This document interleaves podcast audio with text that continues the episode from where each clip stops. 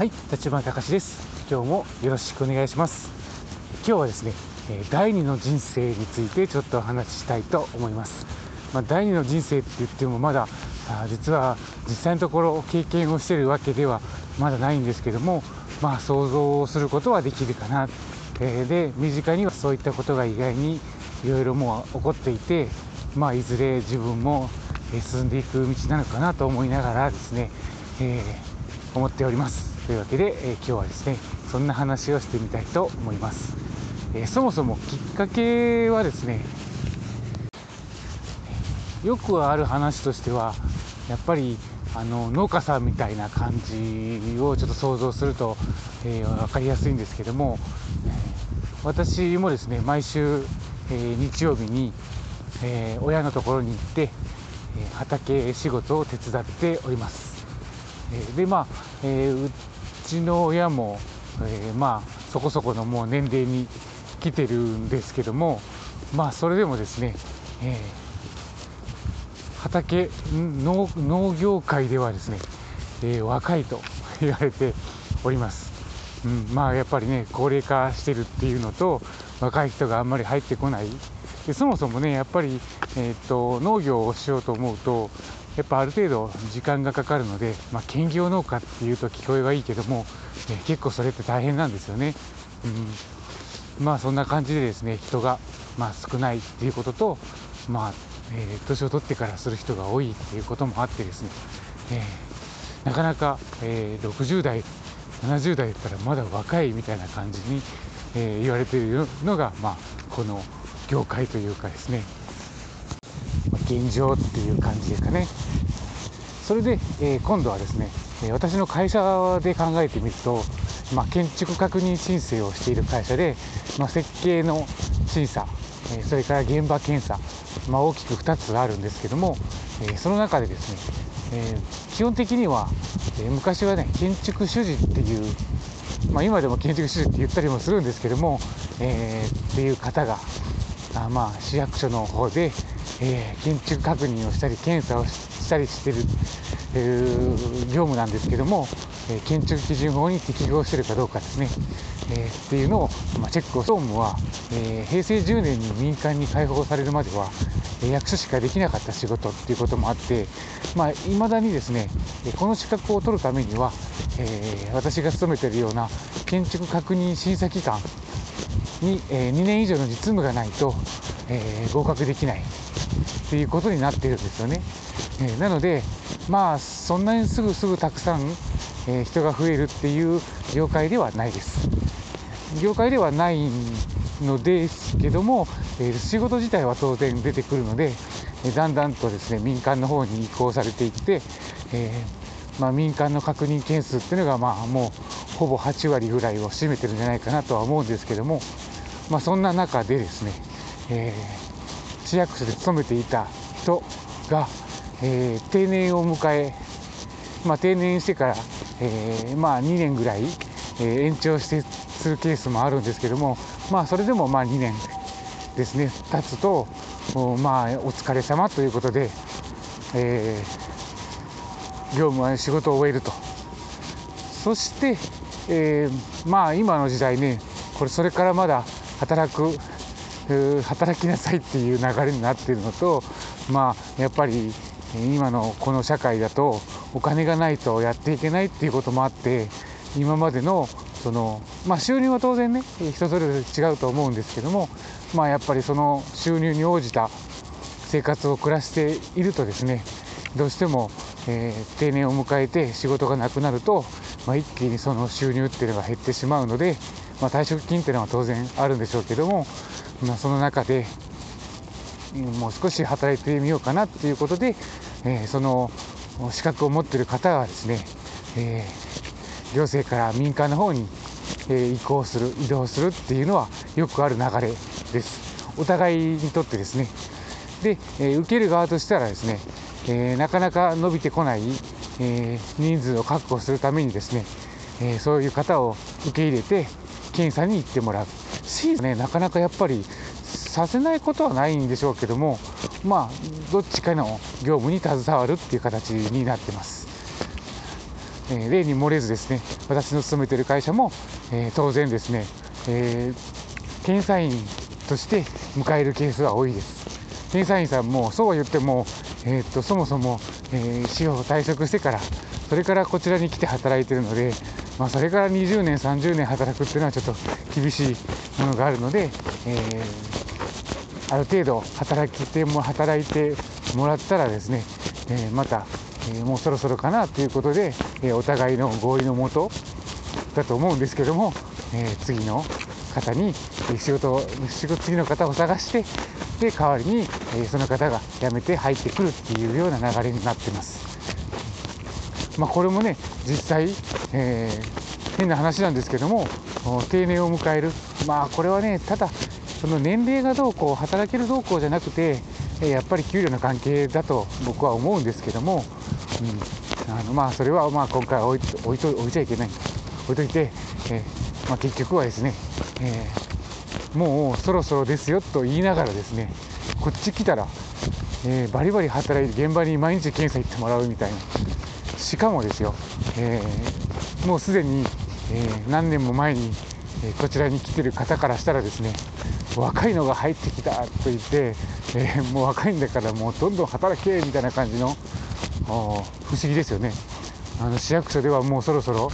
え、年最年長の年齢まで迎えて、え、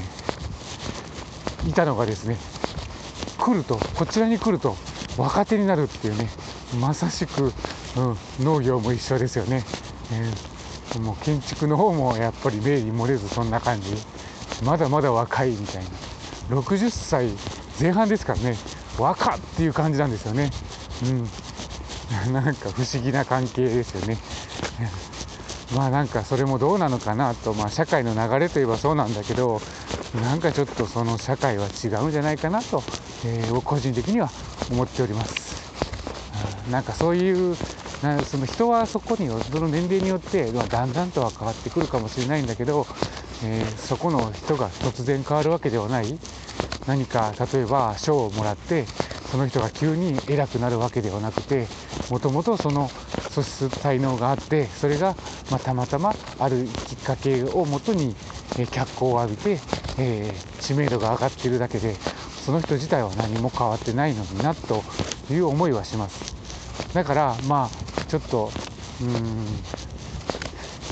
歪んだ性格なのかもしれないんですけども、えー、これが売れたから行くとかっていうのは僕基本的にはあんまりないです。すごく売れてるからここの店に行きたいとか。まあでもねきっかけはあると思うんです。やっぱ広告とか。何かで知らないとそこに行こうという思いはないんですけども。ただそのみんなが好きだからっていうフィルターでは見てないかなっていう感じはしてます。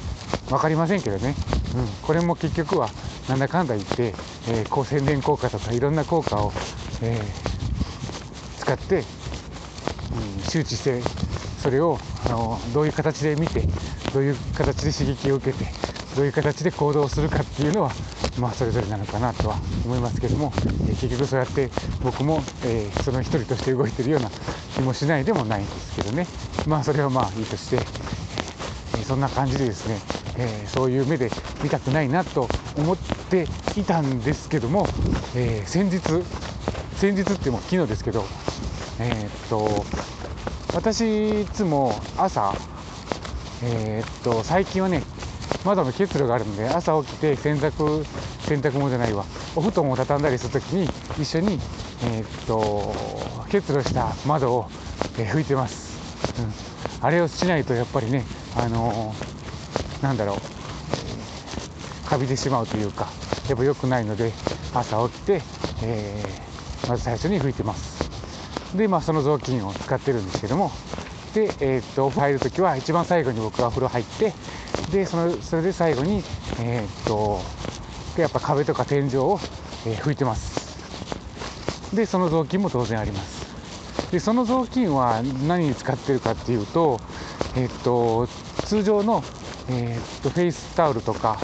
えまあ基本的にはあんまりねその大きいタオルは洗濯物洗濯した時にかさばるし乾きも遅いので、えー、基本的には、えー、通常、え、タオルを、え使ってるんですけどもまあそれがある程度、え、年数が経つと少しずつやっぱり、え、古くなってくるのである一定の古さになってくるとああもうそろそろ次だねって言いながら、えー、新しいのを出してでその今まで使っていた、えー、雑巾は、えー、ちっちゃいタオルは、えさっき言ったあの結露の窓の拭くように使うしで、えお風呂で使っている雑巾は、え大きいタオル。をそのまま使うような感じにしてます。なので、えー、っと今私が使っているお風呂のタオルっていうのはもうボロボロで、え